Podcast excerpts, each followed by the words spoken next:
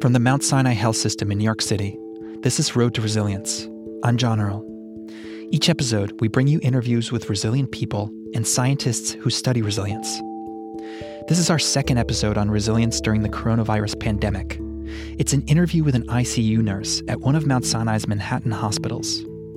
Before this interview, I knew intellectually that frontline workers are heroes in this fight. But until I spoke to Jessica Montanaro, I didn't feel it. Listening to Jessica helped me feel the viciousness of the disease. It helped me feel the sacrifices that frontline workers are making, and it helped me feel the incredible bonds between people in the trenches, bonds that are helping them cope. I think you're going to feel the same way. Jessica, thank you so much for making the time to talk to us. We really appreciate it. Thank you for having me. So, I understand you've been a nurse for a long time. Can you just tell us a little bit about your background?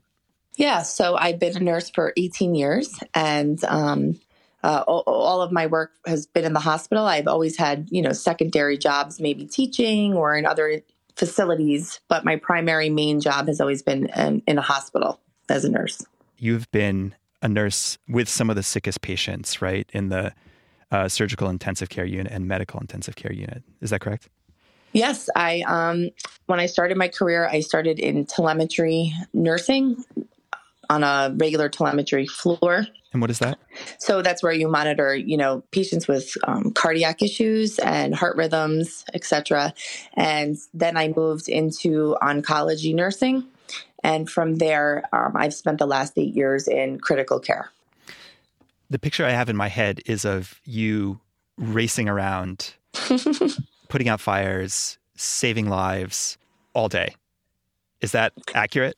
Um, yeah, I would say. I mean, it's uh, you have you. I'm not going to say that we every day looks like that. I will tell you every day since coronavirus looks like that. But um, I think particularly because of the type of unit we are and the types of patients we get, especially in a New York City trauma ICU, we can be very very busy are there days where maybe we don't get admissions and we have you know our patients and we're managing it yeah of course Tell me about how coronavirus has changed your work.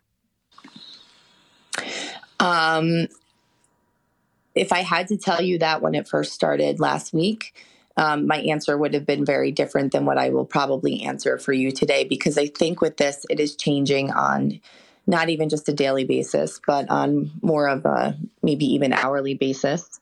Um, I actually just got done saying last night to my husband when I was coming home from my shift that I don't know how this will not change the nurses and the physicians that I'm working with forever. It is something I've never seen before. It is an intensity level and a um, stress level that I have I've never experienced, nor have a lot of my colleagues that I've worked with, and I've been asking them, and a lot of them have been in critical care for up to 20 plus years. What explains that intensity?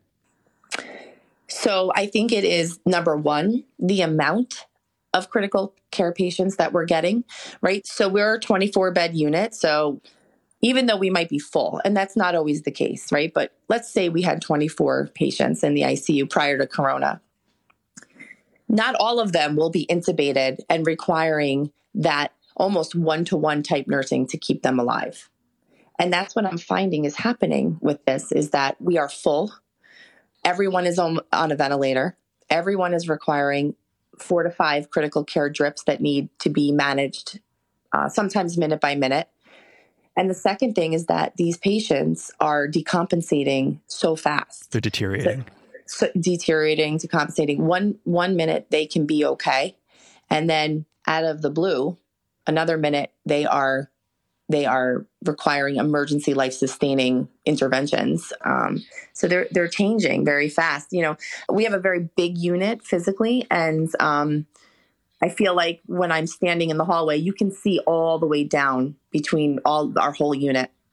And uh, it's very large. And I'll be standing at one end, and then I see like 10 people running uh, to a room on the other end. And I'm we're running down there and we just get that taken care of. And then you see 10 more people going a different direction to another room. And then we're running over there to see what's going on. So it's it's been that type of environment i would say. That sounds incredibly stressful. I can't even imagine. Yeah Absolutely. Tell me about your first COVID patient. The first patient that we actually had when I came onto a shift was intubated. And then we got um, our second patient actually of that day. And when he came into us from the floor, he was on the floor, COVID positive, uh, febrile, sick. And he was screened into the ICU because they were concerned about his breathing. And he looked terrified and he would um, call me by name. He would say, Jessica, you know, are you done taking my blood? And that's a lot of blood you're taking. Um, he would say, Jessica, I, are you going to help me breathe? You know, I, I can't breathe. And um, while I was taking care of him in that room, he received a phone call from his daughter, who was in her 20s, who was calling to confirm to him that um, she had just tested positive. And so not only was he now concerned for his breathing and what was happening to him, but you could just see this whole wave of worry that just came over him now for his daughter. And um, so anyway, we got him settled, and I made sure his cell phone was hooked up right next to him, and that he had it so he could talk to his family. And um, he just touched my heart in a way because he was he was scared and he was talking to me. And when I came in the next day for my shift, he was intubated because he obviously um, decompensated with his breathing. And he required a, a, breathing tube and he was on like four critical care drips and he he it just broke my heart because he he changed so fast. I guess i want to pivot now to how you and your staff are doing. Um, and i know there are many aspects of that. One of them was the feeling of being around covid patients. And you told me that the first time that you were in a room with a COVID patient was kind of a unique experience. Can you share that? Sure. I would say that my staff and I are, we're not. Um, it's not new for us to care for patients who are, are requiring high levels of respiratory isolation for various diseases. Um, but for me personally, the when I went into that room, I had my PPE on and we closed the door and it became very real. It, it, became very like, wow, this is a virus that we don't know anything about that I could contract. And, and it became very real and it, it's almost surreal. And I think, you know, obviously now where we are going from having two to having 24 being in and out of these rooms, it becomes surreal but but we are it's almost becoming like normal putting on this ppe and taking it off and going in and out of these rooms. And and sometimes you just stop and you, you realize what you're you're dealing with. And it's it's um it's immobilizing for a few minutes but you have to keep moving. Is it okay if i ask you about your colleague who passed and how you and responded to that? Yeah yesterday was a tough day. Um we had to send one of our top leadership physicians home who was sick. And then we got notified that one of our colleagues at our sister hospital at West, um, who was, you know, in his 40s, who was a manager actively taking care of these patients to, to assist his staff, um, had died on a ventilator due to corona. And it was devastating. I think it's it, it, it stopped us in our tracks. The nurses I guess we were notified on, you know, whatever Facebook or, or something. And so they started sending it out. And as we were receiving this notification that this happened, one of the nurses came to me and said, you know, we have to gather together. And so we we stopped around mid afternoon and we gathered the entire team and we recognized this heroic nurse who lost his life and we had a moment of silence for him in our unit I don't think anybody was right after that, to be honest with you. You mean that they were shaken? Yeah, it just it sent it home um, in a very real way into a surreal world that we're living. That our colleagues are are being sent home sick, and that they're dying now.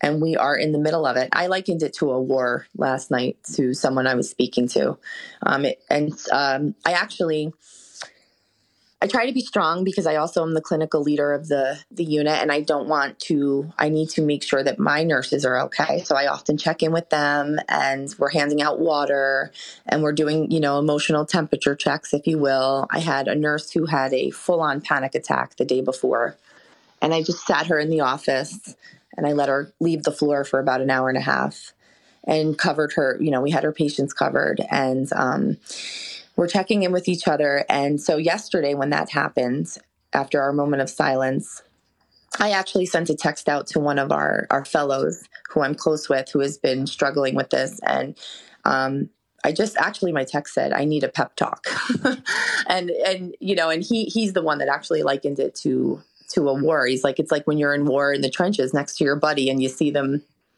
you know, die next to you. That's that's what he was likening to. But we're just kind of le- leaning on each other right now. Did that help you? That metaphor? I think it it just is the reality of what it is. Um, I think what helped me was that he can relate, right? and that nobody's sugarcoating anything among each other which is is good you know we're trying to stay positive but we're also trying to acknowledge the realism of what's happening in a very surreal kind of uh, environment right now. And so I, I appreciated that he didn't just say oh it's all going to be okay. You know he was he could just relate to me on a on a very real level and put it in that metaphor for me. You mentioned earlier that you felt like this experience is you know changing everybody in an indelible way. What is that? oh for sure. Um you know i guess what i mean is if you go into critical care nursing you are going into it expecting that you're going to see death that you're going to see critical illness. You're going to see things, especially in a trauma ICU where we work. Trust me, I have seen my fair share of horrible, sad, sad, sad, sad things. And I'm seeing nurses who have seen all that stuff have to really stop and emotionally take a minute or 30 who are just finding their own coping mechanisms to get through this because the amount of patients we're seeing at the same time, the amount of critical illness, and the amount of decompensation is just something that we don't get inundated with all at the same time at once. And that's it's like it's like um, we train in our ICU, like most ICUs do, but especially in New York City, for mass casualty incidents, right? So, with a mass casualty incident, you would expect that, okay, this horrible event happens and you get maybe 20 plus patients. But okay, now we figure out what to do with them and we, we go through a short period of intensity and then we start to figure this out and it might be horrible. But with this, there's no end in sight. You know, they keep showing up they keep decompensating. There's there's emergencies being called overhead constantly. There's intubations happening all over the place. Um, if one patient is passing away, there's another one waiting to fill the bed, and so it's that's the part that's not it's not stopping. You know. What are the coping mechanisms that you're using and that your colleagues are using? I know that nurses are, you know, just taking, you know, eating for a few minutes and and kind of um, taking that few minutes or pulling their colleagues aside uh, and saying, Hey, just checking in. You okay? Do you need anything? I know that for me, I'm on several text thread messages with my staff, and we just kind of let it all out there, um, whether we're happy or we're sad or we're angry or um, whatever the emotion is. And I, I was pretty angry the other night when I came home and I just was kind of sharing my anger in this group. And the messages that I was receiving back from my friends who were in my unit was just vent away. We're here. Just say it, you know, and not none of, you know, just being allowed to express what we have to and say what we have to. There's something else you said when we last spoke that helped me to put everything into context, but also kind of gave me hope. And it was mm-hmm. the mantra that you use so uh, actually, I got it from my sister. We were on a text thread, and I was kind of just expressing to my family, you know, how serious this is and what we're going through inside. I call it a look on the inside. And um, my sister was like, calm through chaos. And I was like, oh, I like that, calm through chaos. And so I kind of tried to make that my mantra. And I shared that with the, my staff in an email, calm through chaos that was last week. um, I'm not saying that it doesn't hold true today, but I will tell you that on my way into work, I often try to listen to some positive affirmations and I'll say that to myself. And I have every single intention of living that when I get into work. But when I get there, um, it's so chaotic. The the level of stress you just walk in it hits you in the face. It's hard to not get swept up by that. So maybe midday i'll look at one of my colleagues and i'll be like okay i'm regrouping internally and I'll, and I'll say that to myself calm through chaos. I probably should put a sign up in the unit somewhere that says that you know? Calm through chaos. Jessica when you look to the future right now what do you see? Um, honestly right now i don't see an end. Um, I, I, I can't see the end where where we come through this. Not to say we won't come through it but in the beginning i think i was saying more like we'll get through this and we will but right now i don't see what that end looks like because just yesterday there were discussions happening about how we were going to double up our rooms and put two critically ill patients in one room on one ventilator. So that's where i think we're still at. We're definitely not talking about a resolution. We're not talking about an ending. So i don't I don't know how I can answer that other than I, I right now we're just in the middle of it. Jessica, I really I can't thank you enough. This has been so eye-opening and so powerful and I'm just in awe of you guys. So I know thank, thank yous. You. I know thank yeah. yous not enough, and I know you have a weird relationship to hearing people say thank I you really right now. do. It's so weird. It's like I appreciate it, right? And I know we appreciate it, but it's almost like this is what we were born. I was born to do. I think I said to you before, like when I describe who I am, it's um I'm a mother, I'm a wife, and I'm a nurse. Nursing isn't something I do, it's part of who I am. So to me, this is just my calling. Um, so when people say thank you, it's obviously appreciated, but it's awkward because this is what my calling is and, and i was destined to give this away to people and i just wanted to say that this is not an individual me i'm trying to bring the experiences and the voice of my amazing awesome comrades who are working aside alongside me because without them I wouldn't be where I am right now. So we are definitely a team. So I know you're hearing my voice, but this is really about the team right now. Thank you. Thank you for telling us that. Um, and welcome. thank you for your work and thank you for this interview. And please enjoy, I know this is your day off. Please enjoy the rest of your day off. Um, and thanks do. for, for giving us some of your time. Thank you very much. Thank you all. Jessica Montanaro is an assistant nursing care coordinator at Mount Sinai Morningside. Road to Resilience is a production of the Mount Sinai Health System in New York City. It's produced by Katie Ullman, Nikki Hudson, and me, John Earl. Lucia Lee is our executive producer. If you enjoyed this episode, please leave us a rating and a review on Apple Podcasts or wherever you're listening. It helps other people find the show and keeps us resilient. Thanks. That's all for this episode. Thanks so much for listening. We'll be back with more soon, and until then, stay safe and be well.